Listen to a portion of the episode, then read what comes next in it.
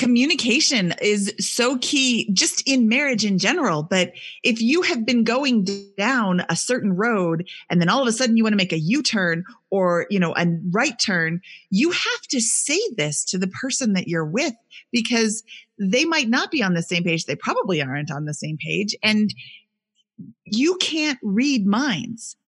I'm Neil. And I'm Brittany. We are a family on a journey towards financial and location independence. Each week, we interview successful real estate entrepreneurs about their chosen investment strategy and rate it based on how much money it took to get started, how long it took to educate themselves, how passive it is, and whether or not they could do it from anywhere in the world. Welcome to the Road to Family Freedom. If you like our show, the easiest way for you to give back is to leave us a rating and review on iTunes. Head on over to roadtofamilyfreedom.com slash review for links and instructions on how to do that. We would be so grateful. All right, enough out of us. Let's hit the road to family freedom.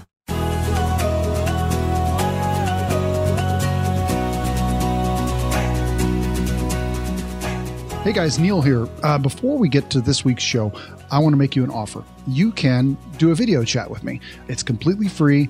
There's no pitch. This is not a sales pitch. I don't have any kind of a mentoring program. I'm not selling anything. This is literally just a way for me to connect with other real estate investors. And being a working uh, working dad with uh, a son at home, this is much easier for me to do than trying to go to a couple of real estate meetups a week. So, again, if you're interested, anything you want to talk about, if you're an experienced investor, a brand new investor, we can talk about anything and everything you want to talk about with uh, real estate investing. Just go to roadtofamilyfreedom.com slash connect and uh, fill out the, the form there to schedule a call. And I look forward to speaking with you. So let's get to the show. Greetings, friends and families. I'm Neil. And I'm Brittany. And you're listening to the Road to Family Freedom podcast. Our guest and her husband have achieved financial independence before the age of 50. He is the creator of the blog 1500days.com, and she is the co host of the Bigger Pockets Money podcast. She's also best friends with Alex Felice. Mindy and Carl Jensen, welcome to the Road to Family Freedom. How much did he pay you to drop his name? I cannot disclose such information. I, have signed a non-disclosure agreement. I'm not sure it means anything. How many people know Alex Felice?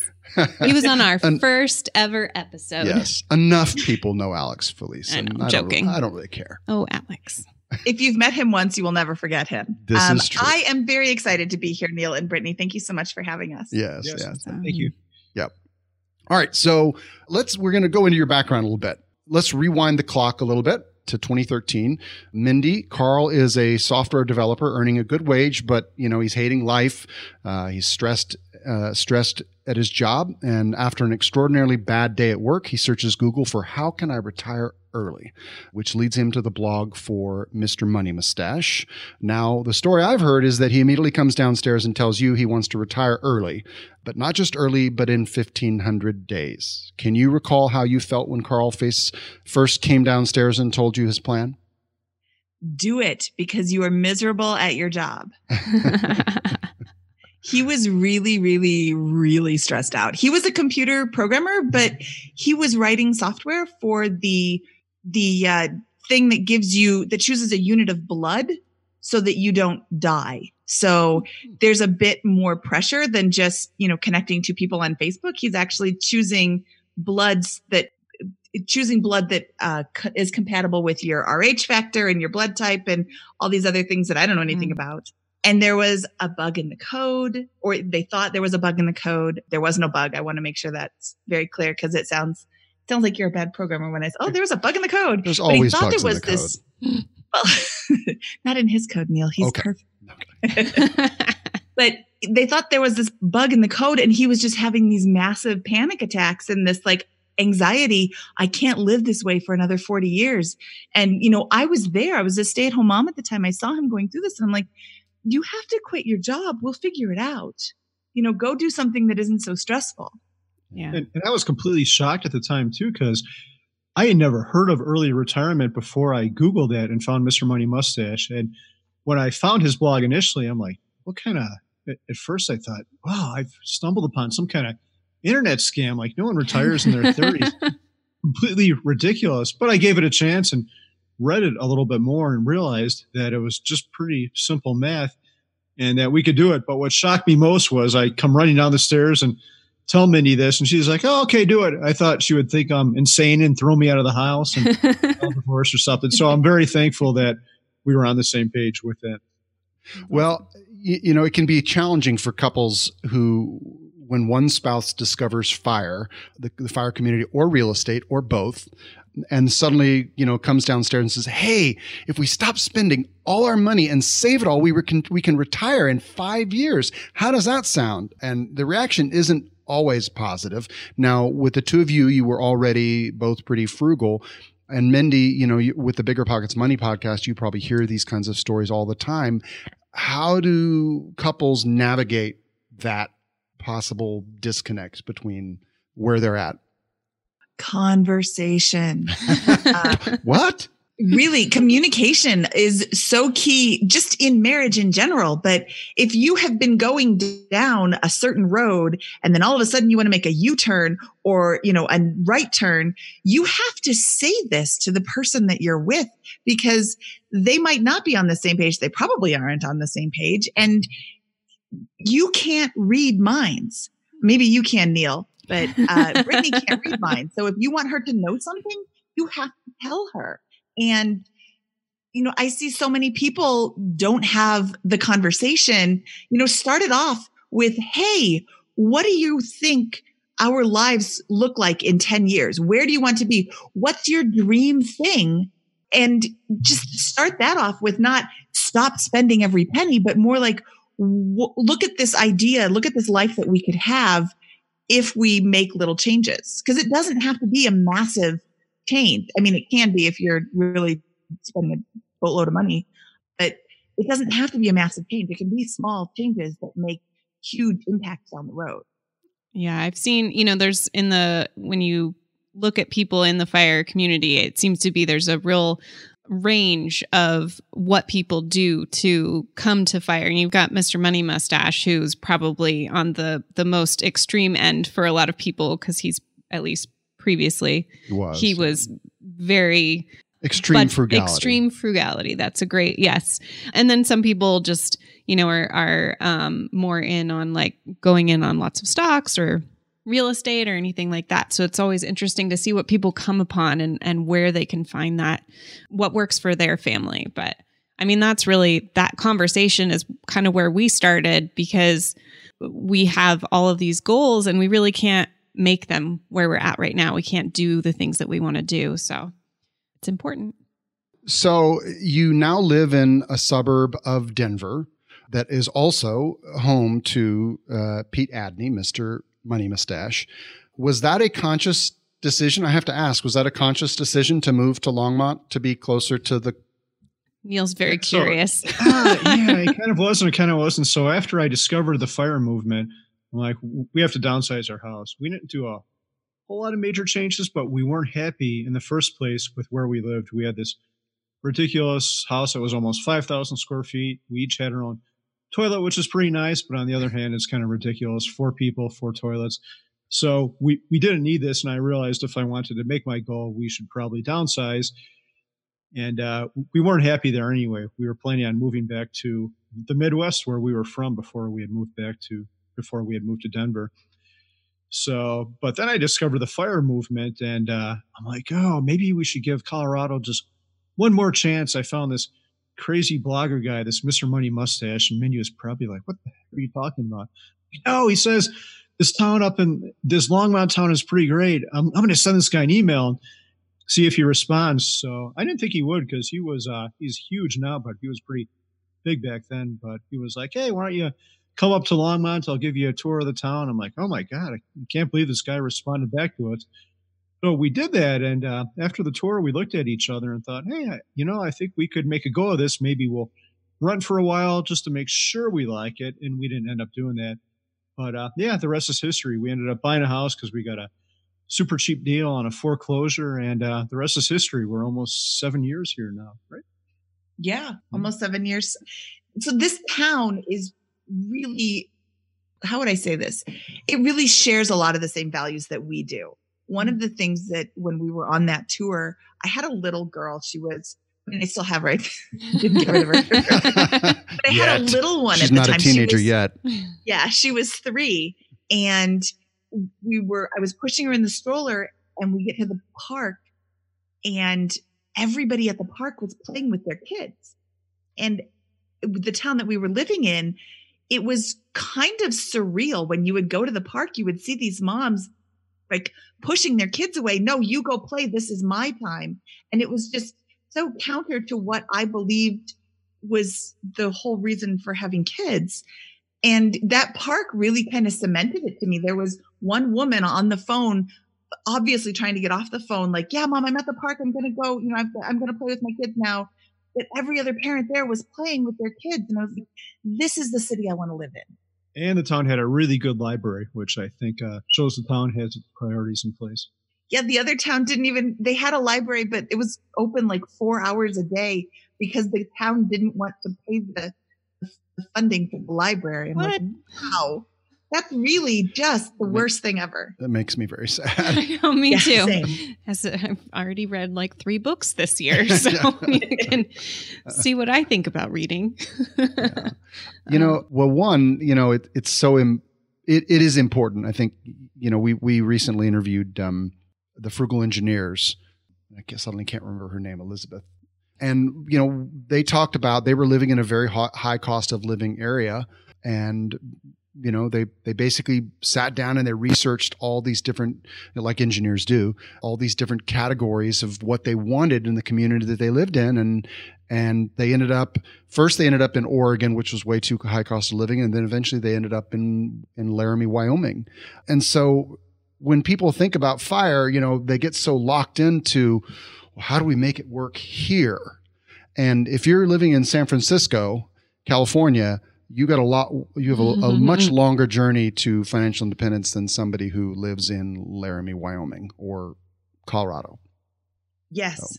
Um, although Colorado is getting to be more expensive, Yes. um, we have been able to find inexpensive housing. We've got a really amazing grocery store that sells fabulously fresh fruits and vegetables for the same price, at, uh, almost as much as you can buy it, as you can grow it yourself in your backyard. And those are your, I work two days a week in Denver and the rest of the time I'm working from home. So like your three big costs are housing, transportation and food. And we've found ways to mitigate those costs. But I mean, the bottom line is if you're living in San Francisco and you want to continue to live in San Francisco, your FI number is going to be significantly more expensive or more uh, significantly higher than my FI number because I live in a lower cost of area, lower cost of living area.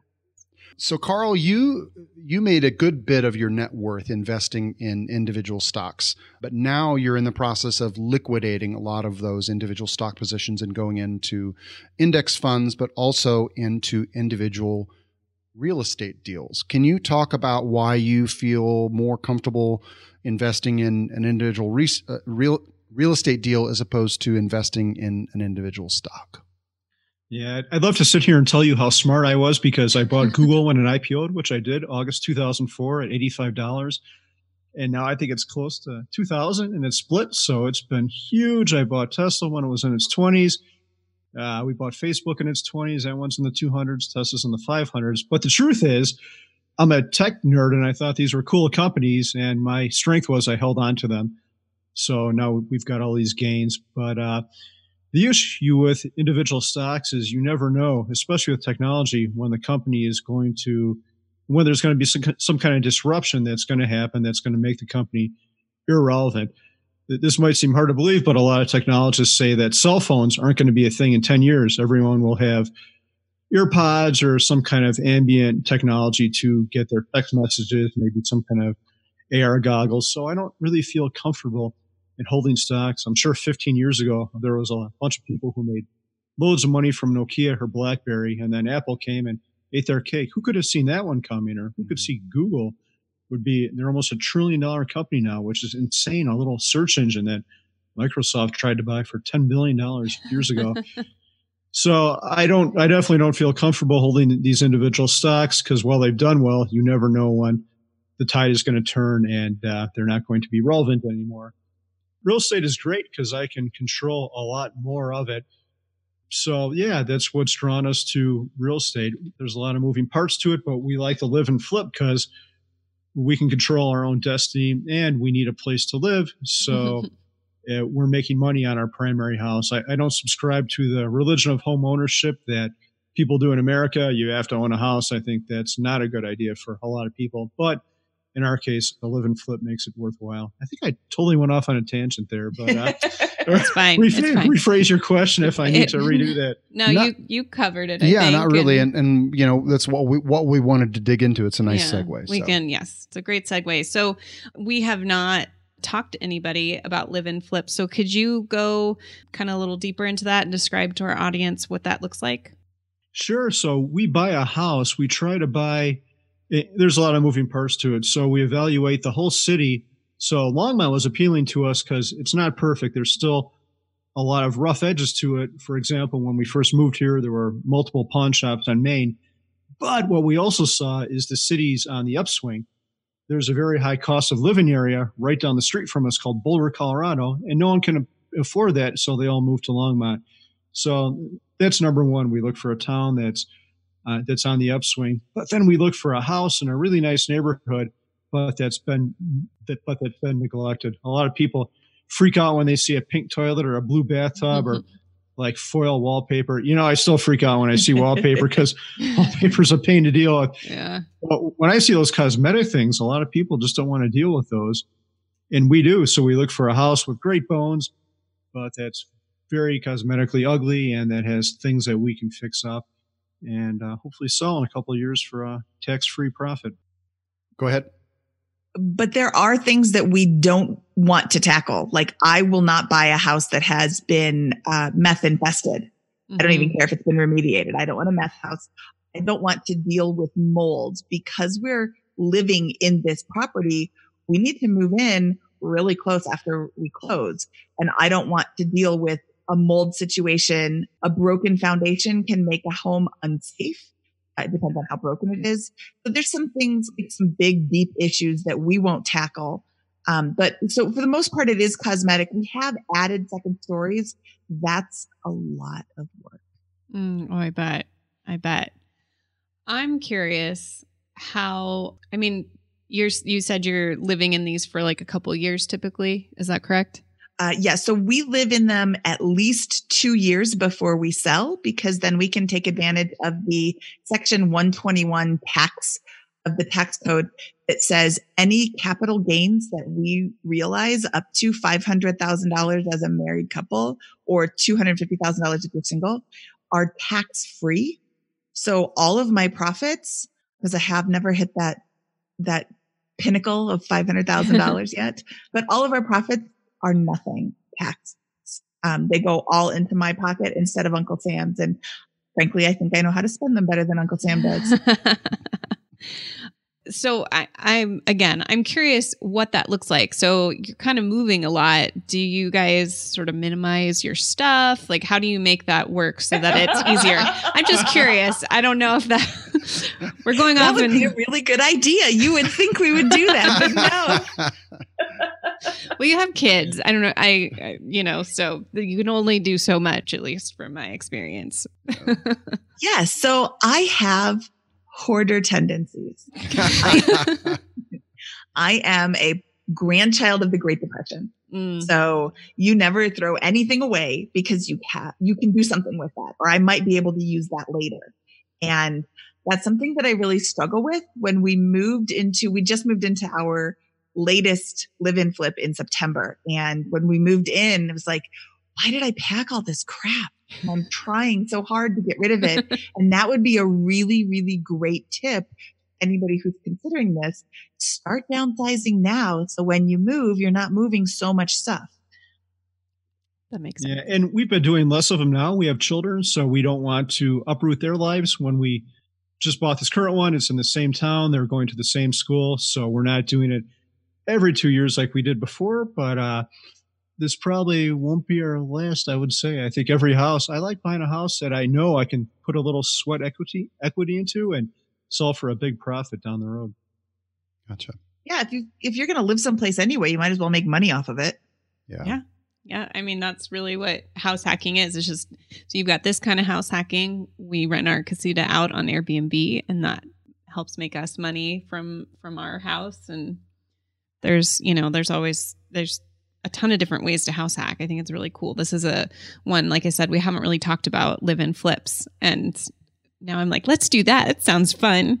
It oh, it's great fun. It's great fun because you buy a house that is ugly or stinky uh, because the previous occupant smoked or you know i just saw i'm a real estate agent and i just was looking for houses for a client and I'm, i saw this one house i'm like is every wall brilliant turquoise colored like this is really awful colors in the wall anybody can paint Yeah. it's really not difficult to install flooring I would I would go with a professional if you're doing carpet, but to install tile is not that hard. You can watch a couple of YouTube videos and get a really great sense of how to do it. You can install wood flooring and laminate flooring and cabinets. Seem daunting until you realize that they're actually really easy to install. So there's not that much that's difficult. There are a few jobs that I won't do we already talked about the houses I won't buy, but I'm not getting on the roof and putting down a roof. I will pay somebody to roof it. We use my wall, and I will definitely spend that money all day long. Gutters, gutters are another utter failure. Yeah. Sounds like we- you don't like ladders very much. You know, I actually don't mind a ladder, but the exterior ladder, not so great. Yeah. And uh, yeah, I guess it's mostly exterior work we don't want to do. Cement is an art. Drywall finishing is an art. And when you can, like, when you have that talent, you can do it really quickly. But when you don't have that talent, you can do it. It just takes so much longer. I mean, how long did it take to finish the drywall in Monona? A long oh well the pro, the pros do it like in two days. They're amazing. If we would have done it it would have taken us like two millennia. You did that one, didn't you? no the no people hang hung the drywall like most of it in monona. The Oh. upstairs yeah we did not do that nor will we ever. The, and the thing that separates us from other people who do live in flips is we do do most of the work ourselves. So we need to find houses that have things wrong with them that are within our skill level and stuff we want to do and uh, I always tell people our best friend is probably the local contractor situation. So, for example, our, we bought this house with a pool, and that's a whole other story. We got it for a deal because of that, but the pool needs some work. And uh, we talked to a local contractor. He's like, "Yeah, it's going to cost about twenty thousand dollars to have it replastered and five to have this plumbing thing fixed." So, a lot of people will hear stuff like that and dismiss it. But then I go to YouTube and find an epoxy product that I can fix the plumbing line with for hundred dollars instead of five thousand, and I can replaster myself. It will be a lot of work for about two thousand dollars. So you have to be strategic about what you do and what you don't do. Like drywall, it doesn't make sense to pay people to do that, or it does make sense to pay people to do that. The gutters, but a lot of the cosmetic work, the fancy work, like uh, building a nice shower, redoing the kitchen, flooring, uh, you're going to pay people a lot of money for that. And it's not that hard. Uh, we didn't know how to do any of this 20 years ago. I was a computer guy, and uh, now it's easier than ever. When we started doing it, we had to go to this thing called the library to get books to figure stuff out. And, and now it's like three seconds away. You just pull up a YouTube video, have your iPad or tablet next to you, Yeah. watch as the guy on the TV does and follow with him. Yeah. Well, and you're you're living in it, so the things that you know, it can take a while to redo a bathroom or a kitchen. Just you know, if you're tiling and that kind of stuff, but you have the time because you're living in it. You're not trying to flip it like that. You know, it's it's really something that you can do once. You know, one room at a time, or you know, you can do the the pool in a time that makes sense for you rather than in a couple of days. Trying to find a contractor who's got the time and and wherewithal to like take it on and do it instead of the ten other jobs that they're being they're bidding on right now. And actually, here in Colorado, just trying to get one that'll return your phone call. If you can get someone to return your call or email, you've uh, you've accomplished something. Yeah, I don't know that that's just stuck in Colorado. I think yeah. but There's not many honey, hungry contractors right now in this economy. exactly. But you know, you bring up a good point is we don't have to do it instantly. When you buy a house to flip, the faster you can flip it, the more money you will make with holding costs and all of that. But Mm. you always need a place to live. Yeah. So we are in the house already. we have to be here for two years. So we can do it in a strategic manner. You know, you look and you see, oh, somebody's coming to visit. I'm not going to replace the toilet today. I'm going to wait until they're gone. I'm not going to redo the whole bathroom while I have, you know, my parents in town. I'm going to wait. But, you know, then you, you pull the toilet out because you've got another room with a toilet in it. You put the floor down and you can take your time and do it right because again, you're not moving out for at least two years. Yeah. So it's just, it's a different timeline. Yeah. Yeah. Well, I mean, even with the BRRRR method that we've just done on an investment home we bought in Fayetteville, it's kind of like a flip. We had to do that as fast as possible so we can get a tenant in there and refinance it. Like it's it's not something that we could have been well, it wasn't near us, but like if it had been near us, we really wouldn't have been doing any of that ourselves because we can't do it fast enough. yeah. Right. Well, and you for you, your holding costs, you know, holding costs are going to be a negative for a house flipper. For you, your holding costs are basically you paying down your mortgage and building equity. Yes, and taking a tax deduction if I itemize for all of my mortgage interest. So mm. in years past, we have been able to itemize and take the tax deduction with the mortgage interest, which I don't believe you can do on a regular flip. That's just regular income. Yep. Yep. Okay. So not to get all Brandon Turner on you, um, but I want to do a live and flip. So where do I start? Like what kind of house am I looking for? What are your skills? I can I can swing a hammer. That's about it. Okay. And I can, and I can and I can do math. You can watch a YouTube video. And I can watch a YouTube video. You can paint. yes. um, can paint, I yes. believe in you. If you can swing a hammer, you can install wood flooring. Yeah. So I have an eye want, for design. that's really important. I actually don't have much of an eye for design. So I partnered with somebody who does have a good eye for design. Yeah. And that is actually really important because I have seen some houses that were obviously rehabbed. You're looking around, you're like, what are you thinking? This is so ugly. Yeah. There's no way this is going to sell. So first find yourself a good real estate agent if neither of you are licensed and tell them that you are looking for an unattractive but habitable house and start looking at every listing that comes in and you want the smoky house.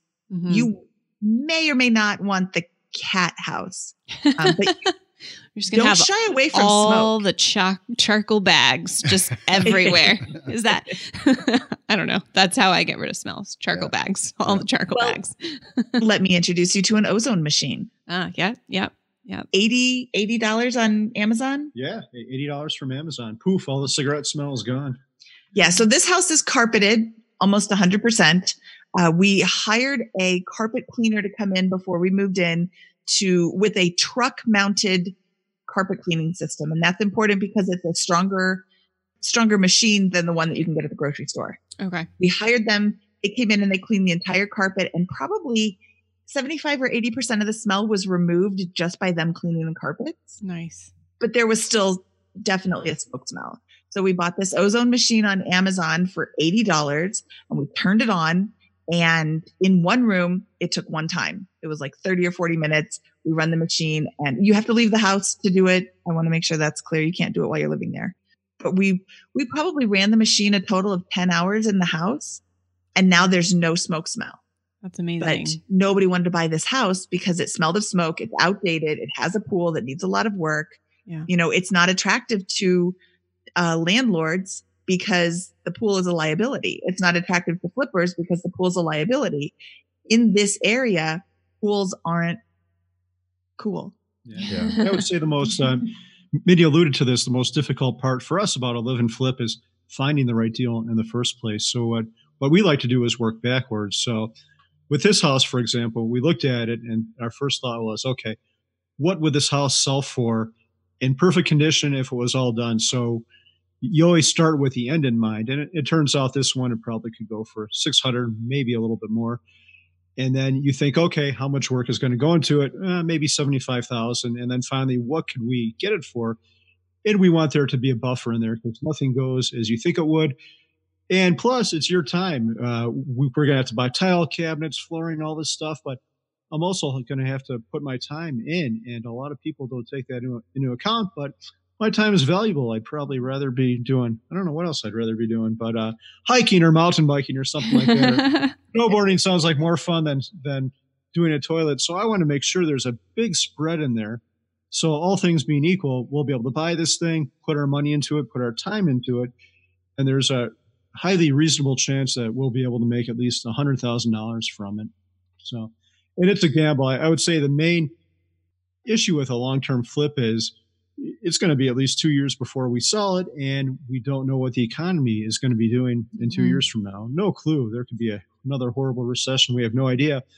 But the great thing about a flip, and maybe the most powerful thing, is if that happens, our worst case scenario is it's our primary home. We just continue to live here. No yeah. big deal. Life uh, life goes on, and we sold in eight years instead of two. And that actually happened to us. We bought a luxury home in 2006 and you know what happened right after that and the market that was hit the hardest were luxury lakefront homes and we held that back for longer than we thought we would but but it was our primary house. We had to live somewhere anyway so we just enjoyed that home for longer than we had planned. So you said something mindy a little while ago uh, that's i think very key which is you're buying a habitable home. Yes. Because you know a flipper can buy a non habitable home and they're going to finance it with hard money and make it habitable. Uh, a BRRRR, someone doing the BRRRR method can buy an un, uninhabitable home, uh, use hard money or cash or whatever to make it habitable. Are you using traditional bank financing to buy the house initially? I am because this is my primary residence. So I can get the lowest interest rate loan possible, the owner occupied primary residence loan. We have traditionally put down 20% so we don't pay PMI. But I just helped a guy buy a house and his PMI is, I want to say it's $70 a month, but he would have had to sell stocks to get to 20%. Like, oh, that would have cost me way more to sell the stocks than it would this this pittance 70 $70. So he's actually keeping his PMI. So that's something we're going to look into in the future. How low can we go down payment while still, you know, having a, a reasonable PMI? I don't think $500 is worth it. A PMI of $500 a month is worth it for me to not put that much down. But yeah, we traditionally get just a regular old loan and Habitable is probably, I should put an asterisk in there because with an FHA loan, they want you to have appliances, I believe, or maybe a VA loan. They want you to have appliances in the property. And the last house we bought had a dishwasher and nothing else. And it was a foreclosure. They left the dishwasher because it didn't work. Well, thanks. So we had to go buy a whole kitchen full of appliances and have them delivered so that we could get into the property well, and so we could live there, but like yeah. that's not a big deal. I don't consider that uninhabitable. But if it didn't have, you know, maybe all the copper pipes were gone, well, then that's not habitable to me. And I would have to make arrangements to make it habitable. Mm-hmm. Um, like the, the smoke smell in this house made it uninhabitable to me, but I also knew that it was easy to fix. Yeah. Yeah. Gotcha. But the bank is not looking at a smoke smell as uninhabitable. They look at no, no and plumbing. we actually paid cash for this house because it was such a smoking hot deal. We just didn't want to wait for bank financing to come through. We are in the process of refining now. Gotcha. Gotcha. You said you bought it in September? Yes. Okay. Awesome. And when did you move in? We moved in at the end of October. Gotcha and you held on to your you held on to that old house, which is not normally what you do. Is that correct? That is correct. We normally sell it and then move to the next house. But this one we held on to because we bought it for such a low price and the market has increased so much. We can rent it and make money. We're renting it right now to three friends and then for a short term until May. And then we're going to turn it into an Airbnb and try our hand at that and see how that works. Super awesome. fun. Are you going to do it as like a short term vacation rental? Or are you looking at like corporate or uh, like longer short term sort of things? I think initially we're going to try it just on Airbnb as a vacation rental. But I mean, if somebody wants to pay me a higher rate to live there for two months straight, you can reach me at. Yeah, we've Um, talked about doing some of the longer, you know, corporate rentals, Yeah, things the- like that. Yeah, you know the challenge with, uh, of course, with short-term rentals is just that you the regulatory landscape in the United States is so uncertain. You know, unless you're going to an area that is that's been doing short-term rentals for years and years and years, you know, you never want know when the city is just going to go, "Mm, yeah, we don't like this anymore. And uh, but you already own it. It already works as a long-term rental. I tend I tend to try to discourage people from buying like, hey, I'm going to go to Las Vegas and I'm going to buy a short term buy a house for a short term rental, and I'm like, okay, well, what would it rent if you tried to rent it long term? Oh, like a thousand bucks, and you're buying it for two two two hundred thousand dollars. Uh, you're going to be underwater in a real hurry if the if the if the city changes the rules and says you can't do it anymore. Um, right. And if there is one city that has a strong hotel lobby, I would guess that to be uh, Las Vegas, Nevada. Yeah, yeah. Yeah, Um, No, But you do you do bring up a really good point. If you don't know your city's Airbnb laws, you need to find them out now before you buy the property because they can change on a whim and they do change on a whim and you know this house will work in a variety of ways. Yeah. The longer sh- term short term rentals like nurses or the oil and gas industry or you know that sort of thing is a great alternative what I see a lot of cities doing is limiting the amount of time you can rent to a minimum of 30 days. So Mhm. these, you know, the traveling nurses is a good way to bypass that and they'll they'll be willing to pay more money per month than a traditional rental because they're not going to be there that long. yeah, yeah. It's important to have backup plans when you invest. Absolutely. All right. So, what is the most frustrating thing about living in a house you're flipping? oh, we've got some good stories around this. I think. oh, well, we want to hear them. Yeah, it's not all it's not all money bags and granite countertops. Uh, there's some rough parts. I, I think this was in the Geneva house. It was like the middle of winter, so it's freezing cold. And if you've ever done drywall work before, it's impossible to do it and not get dust every, everywhere. Like you can seal it with like five thousand tarps, and somehow that dust will find a way out. So we were working like crazy. We'd be up till midnight. We'd be waking up at six a.m. to go to our normal job. So life was rough and. Mindy had done the laundry, and there was this basket of of laundry she'd just done. All these clothes nicely folded up, and and uh, we're doing this drywall work, and it was cold out. It was like 13 degrees outside, so we're freezing, and uh, the house. We go. I go to look at the clothes, and there's like a layer of drywall dust on top of the clothes, and I think she started crying at that time. it was a, it was a low point. Uh, and you're living in a construction zone for a lot of this, so we just rehabbed a bathroom in our office, so it's a pain. Hey, can I come stay in your guest bedroom? Well, you could, but our guest bedroom currently has like wires hanging out of the ceiling. Just don't touch those, or else you might get shocked.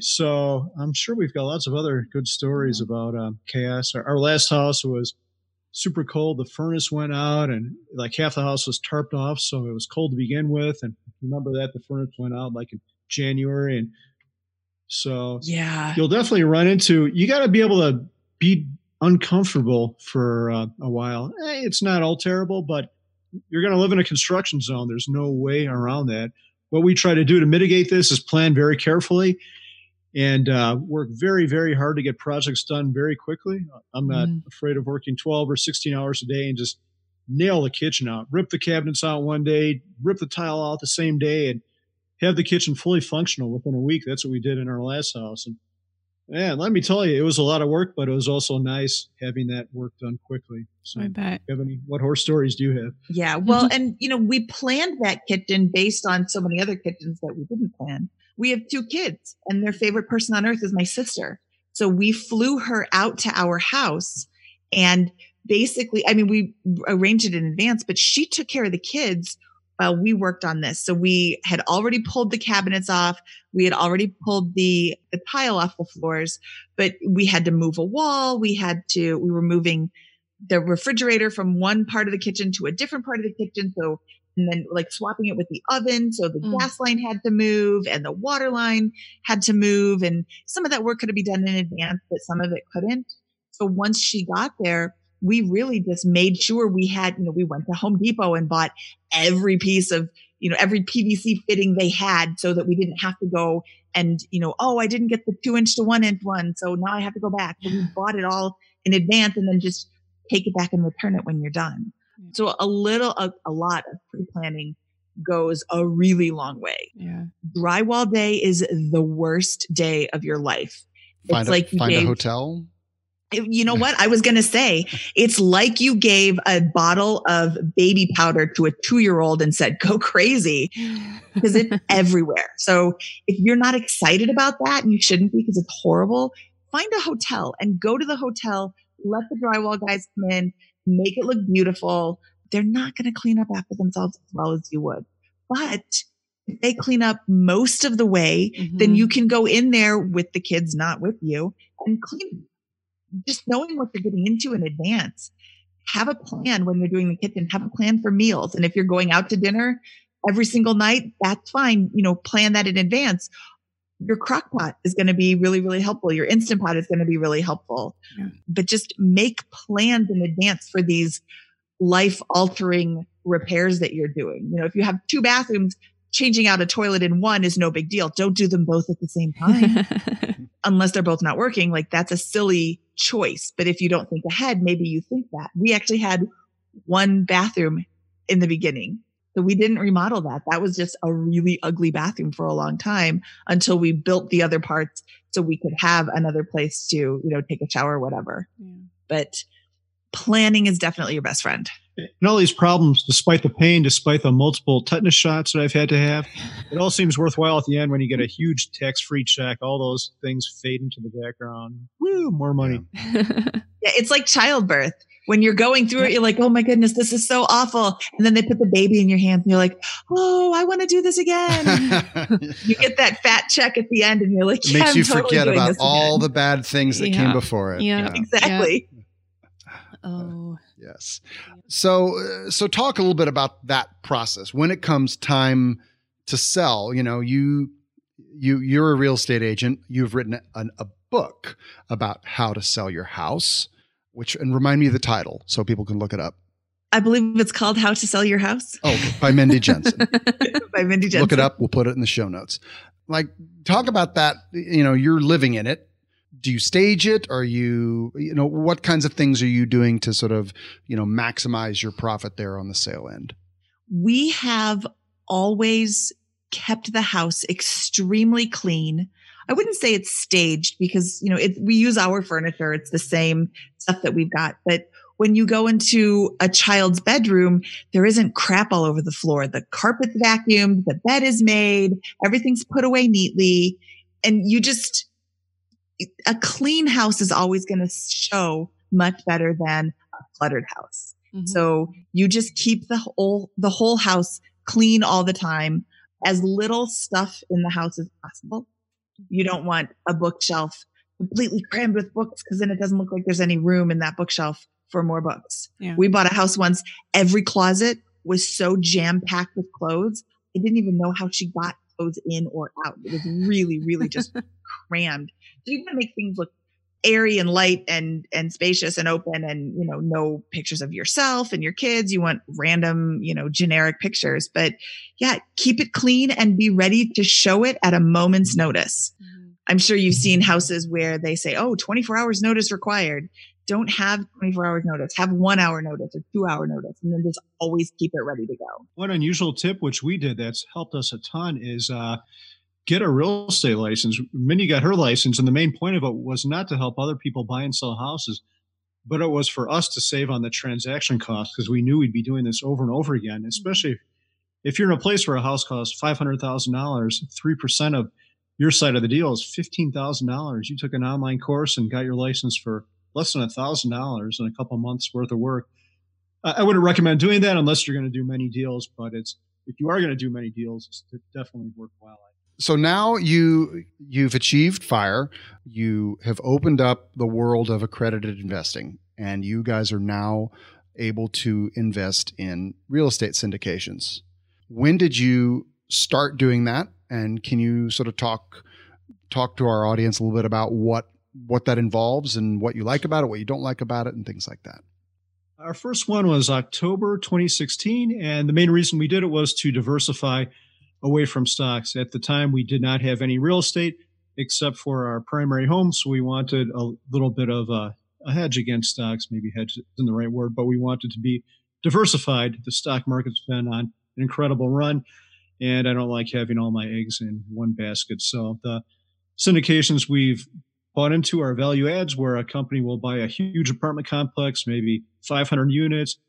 Uh, they need to raise tens of millions of dollars. So we could get some money over time. They rehab the apartment, they rehab the apartments, they might build a new building, make the place better, and sell it usually like a five to 10 year time frame. I think we have about seven or eight of those deals now. I, I lost track. The thing I like about them is they're completely hands off. They're completely passive. We don't do a thing after we wire our initial money to them.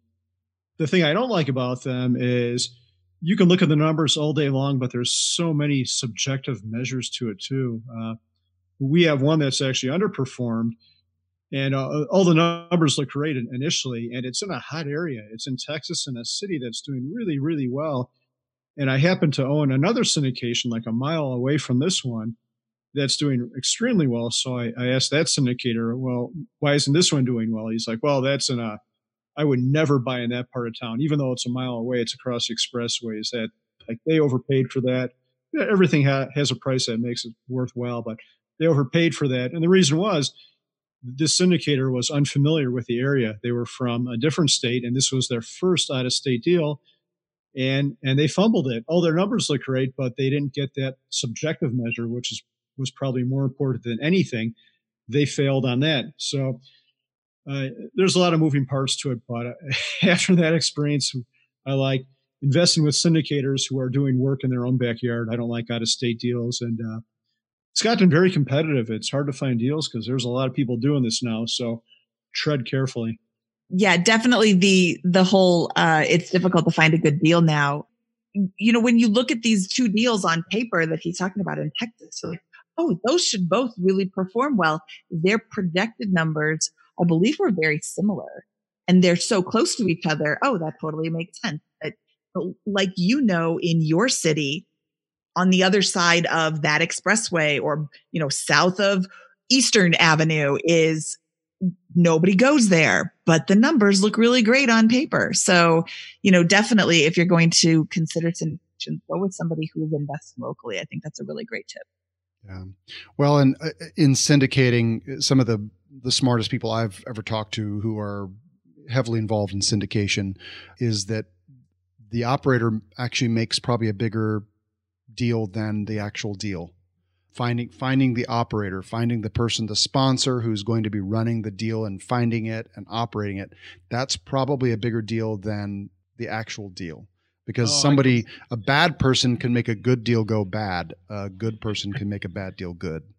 Yeah, I completely agree with that. Find the right person. There's one we use, and I would probably give them money no matter what they did because they've exceeded all their expectations. And I've met them in person. I know they're solid people. I know if the deal went bad, it would be because it, it wouldn't be because of them. It would be because something went drastically wrong that was completely unanticipated, like a, uh, some geopolitical conflict or who knows what. But yeah. Uh, yeah, yeah, the person I think is the most important thing for a syndication deal, yeah. the operator. All right. So my last question. So so often, you know, people have this vision of, of financial independence and they're thinking, well, I'm just going to sit on a beach and and drink uh, pina coladas all day long, or I'm just going to snowboard all, all, all day long. But one of I think Mindy, you're a wonderful example of of what happens when you have sort of removed the pressure of needing to earn the money to to live is that you can now take a little more risks on the kinds of jobs that you take. You can take a job that that you just love that maybe doesn't pay all that well or take a job at that startup that is maybe going to be there in 5 years or maybe not.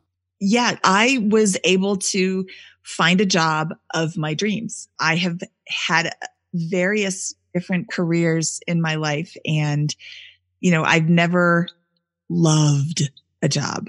I've liked a job. I've hated a lot of jobs, but I've never had one that I was so excited to go to. And you know, I discovered this random website called Bigger Pockets at a conference and I went on and I thought, oh, there's no way this is the food site. It's ridiculous. I'm not going to make an account because, you know, they're going to be like, oh, give us your credit card number. I promise I won't charge you and then charge me. So I would just go and I would look at this. I love real estate. I just love looking at deals, talking about deals, helping people figure out what's the best way to go. And then they started advertising this job that was perfect for me. And, you know, the stars aligned. And now because we're financially independent, they do happen to pay really well, but I don't have to worry about that. They are an internet startup. When it comes down to it, they could fold tomorrow. They're not going to, but they could. And where would I be? I don't have to worry about, you know, working for a solid company mm-hmm. that's, you know, have, has a long track record. And this sounds like I'm talking smack about bigger pockets. I'm not. They are a solid company and they actually have been around for way longer than you would expect. It's 15 years, but I don't have to worry about the money. And if they closed tomorrow, I could take a step back and like, oh, well, what else seems kind of cool now? I can take chances because, you know, the money's taken care of. And he was able to quit the job that gave him so much stress. And now he spends all of his time doing way too many things and doesn't have time to work. I th- Neil, I thought your Defend question yourself, was gonna Carl. I, I thought your question was going to go in a different direction. Like, why are we working? Because uh, it's kind of surreal. But at this point in our lives, we have all the money we need. We would never have to. We could drink pina coladas and uh, snowboard all day, but I think that would be uh, like I don't actually like vacations because not accomplishing things, not working drives me nuts. But now the work we do is for happiness. I could make far more money if I still wanted to code and do that. Yeah. But I like doing tile. I like running this co-working space that we own in downtown Longmont. So we're doing the work that makes us happy. Uh, some of it makes money, some of it doesn't. But that's our measure of why we do work now. We're not. It's good to make money, but we don't have to do it. And uh, that's going to make a greater point with that. And now it escaped me, but we're we're working for happiness now. Our our paycheck is happiness, and if we don't like to do it, we just stop doing it. Yeah. And I- that's, you know, that's a really good point because I'm excited go to work every day. And I know anybody listening has had that job where they're like, oh God, my alarm went off again. I hate my job. I don't want to get up. I don't want to take a shower. I don't want to drive to work. I don't want to be here. And I actually feel guilty going to work sometimes. I'll be leaving the house You and the should. girls are fighting the girls are fighting and he's dealing with that and trying to get them to get ready to go to school. And I'm like, bye, I'm going to go to work and have a great time. See ya. Like, I'm, I'm going someplace that I want to go to. Yeah. Every time I go to work, I'm excited to go there. On the weekend, I still hop on Bigger Pockets and check out the forums because it is literally my favorite website in the history of all websites ever. yeah. And I can't believe I get to work there. Yeah. Well, I think that's like the major tenet of fire. It's not it you know, it can be that you're financially independent and you can do whatever you want. And also I think that most people when they go to that place of I can do whatever I want, it can be work kind of stuff. It can look like work, but it's work that you love just like you've said. I mean, really for me, I have train I'm a nutritionist. I'm a certified nutritionist right now because I work full time and technically I'm a nutritionist at the homeopathic clinic that I work at. But, you know, I I because I'm working full time, I don't really have a lot of time to do the fun like recipe development or, you know, talk about stuff on Instagram and that might not make me money, but if we were financially independent, I could do that more and have it be fun and it may make me money eventually, you know, it could be an influencer. I don't know, I don't care about that, but it's something that I can do and not feel guilty about it or feel like it's taking away from my family and I don't know, it's just it's something to say that it it's it's probably the biggest pro to fire maybe besides like just being financially solid and not having to worry about stuff. You get to choose the life that you want to live. yes. Yeah. Yeah, I was going to say real quick when you do the work you love, you tend to do a really good job at it because you're doing what you're passionate about. And when you do a really good job at it, like people will want to pay you for whatever you're doing. So even though you didn't set out to make money, you end up making money anyway, which is kind of how our life turned out, which is so surreal and so good. I'm, I'm very happy that uh, I, I, I write on this blog, and I never thought anyone would read it, but now it makes us lots of money, which is crazy. I never saw it coming, and I would do it for free, and I did do it for free for three years. So when it made like a dollar for the first three years, I paid to do it actually for the hosting and all that. Oh yeah. So I just continue to do the same thing now because I can and like it. That's awesome. Well, there, you know, there's a very famous piece of advice, which is, you know, do what you love and you'll never work a day in your life, which is great advice. However, the problem is do what you love that people will pay you to do because Yes. I like making pizza or, or I like eating pizza. Uh, and you know, you know, people are probably not going to pay me a lot of money to eat I, pizza. I don't know. I can see a YouTube or Instagram account, the pizza guy. Quick, see if that's taken.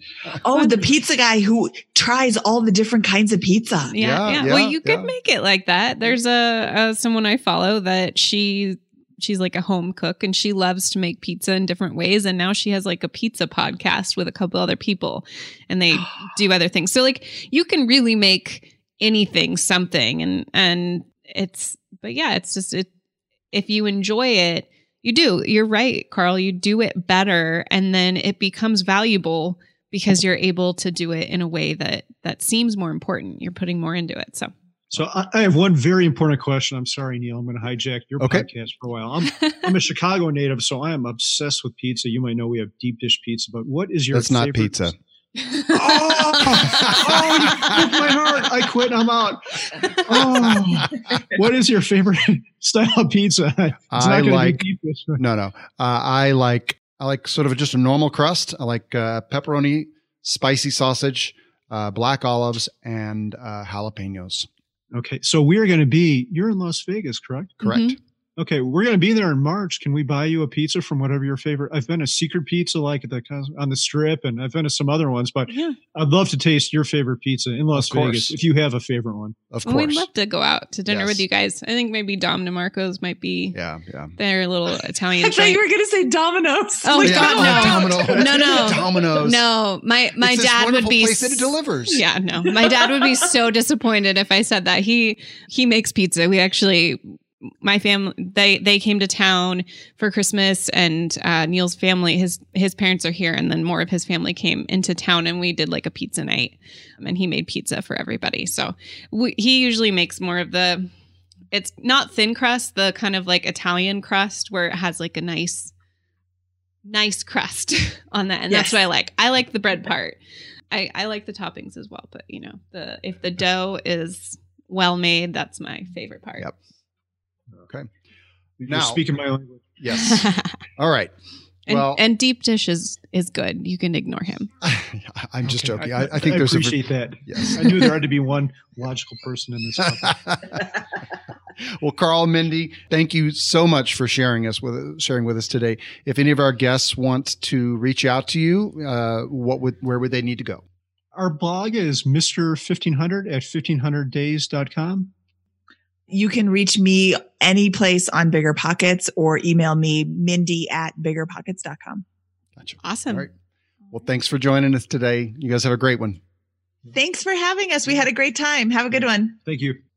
Okay, that was Mindy and Carl Jensen from 1500 Days and Bigger Pockets Money Podcast.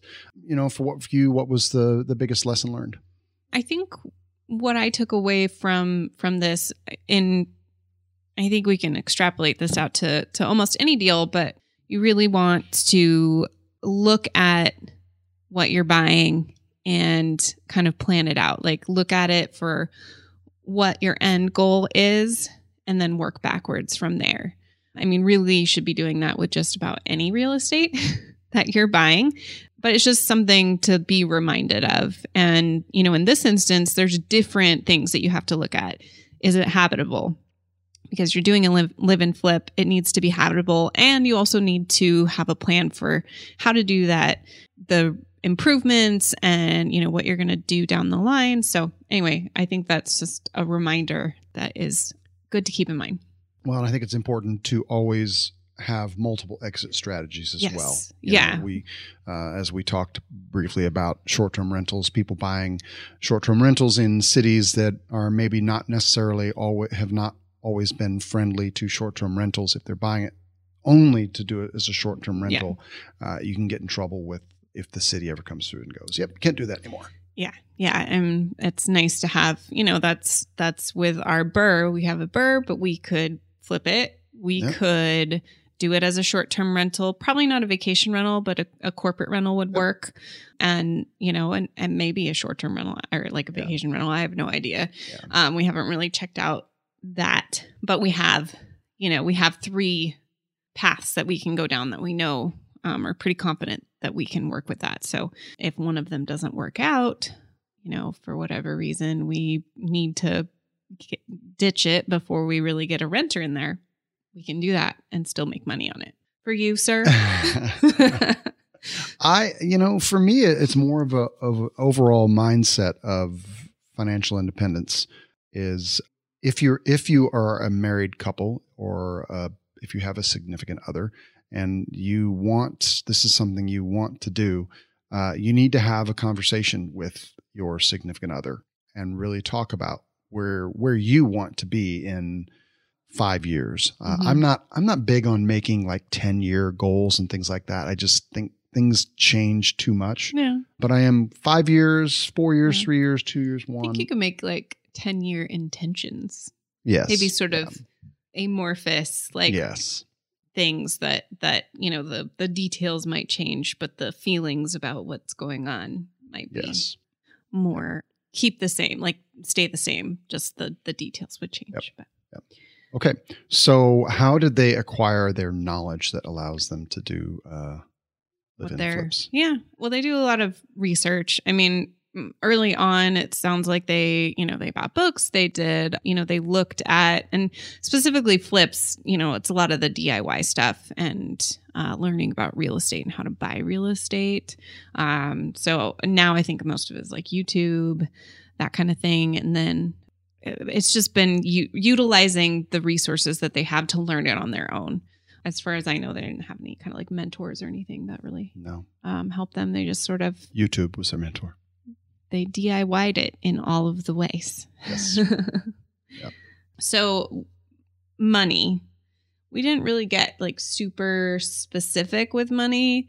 We know they downsized. Yeah, I know they were they were already they were already pretty well on their way to financial independence when they discovered the fire movement because they were both very they're both frugal people and they were Mhm. savers and but uh, you know for someone if we're talking just live in flips you know it really comes down to you're buying a habitable house so you can get a traditional mortgage on it so you know you can get in for 20% down and avoid the PMI, or you can go in with an FHA loan, uh, which can go in for as little as I think 3.5% down.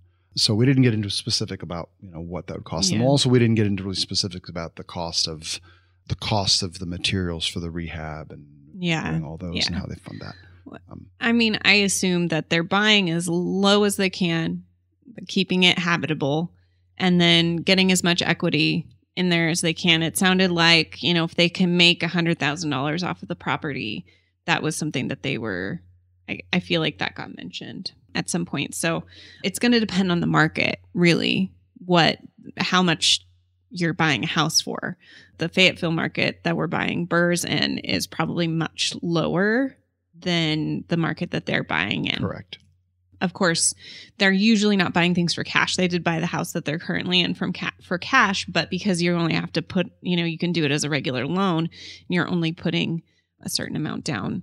You're able to sort of you, you can They can then refinance and yeah, pull. and you can have you can have a bigger, you know, you can buy a, a more expensive property as long as the numbers work, obviously. Yep. But for us, because we're doing, you know, cash, it can't be Yeah. a certain like above a certain Yep. amount. So anyway, how much time do they spend on real estate? I would say a lot. I mean, Mindy's a real estate agent, but she obviously does. She doesn't really do it necessarily to help. She doesn't do it full time to help other people buy homes. Yeah, only do it to, to basically save money friends. transactions. Yep. And then she works. She works for Bigger Pockets, which is a real estate website, and she does that pretty much full time. Yeah. Yeah. And then Carl is essentially working on the flips. And it sounds like he really likes to do the DIY stuff. And then he's also, you know, kind of he's they said they own a co-working space. Correct, And yeah. even though that's not strictly like real estate as far as probably the running of it, I'd kind of consider that a part of the Yes. Yeah. the thing, um, you know, taking care of your investment. So they do it a lot, but as we discussed, they it's it's what they love, and so it doesn't feel like work. Yes. Could they do this strategy from anywhere in the world? You know, we didn't get into that, but theoretically, I mean, the the world market outside of the United States, I don't know how you would if you would do that or not. I don't know the answer there, but theoretically you could do this in, across the United States. You just have to find the right market. I think they are. I think it would be hard to do it in the way that they're doing it. Uh, yeah, well, they're living flip. in. They Yeah. would have to. I mean, it's not something you have to pick a spot and stay there for a while. Yeah. I just what I mean is that you can. So you yes, in the short term, you cannot do it anywhere like while you're doing it, but you can pick where you're doing it to do it for the long term. So, Yes. But typically we are talking about can you do it from anywhere in the world? Um, Can you be loca- location independent? location independent and and they cannot i will say however that i'm sure they can, they don't they're not beholden to someone else and they're No. not needing to manage a rental or anything i mean they have a rental but it, strictly you know the house that they live in so they can go on vacations they Mhm. can leave it it's their timeline so they get to decide okay that's you know we're we're taking a break with the renovations and and you know taking a trip around the world i don't know whatever so Okay. Once again, that was Mindy and Carl Jensen from Mr. 1500 and Bigger Pockets Money podcast. Uh, we loved having them, and we look forward to seeing them again very soon. all right let's hit the road Bye. bye And if you like this podcast, we would really appreciate it if you take just a few minutes and leave a review for us on iTunes. It's really simple to do. Just go to roadtofamilyfreedom.com slash review for links and instructions. Thanks for listening. We're doing this all again next week. Until then, safe travels.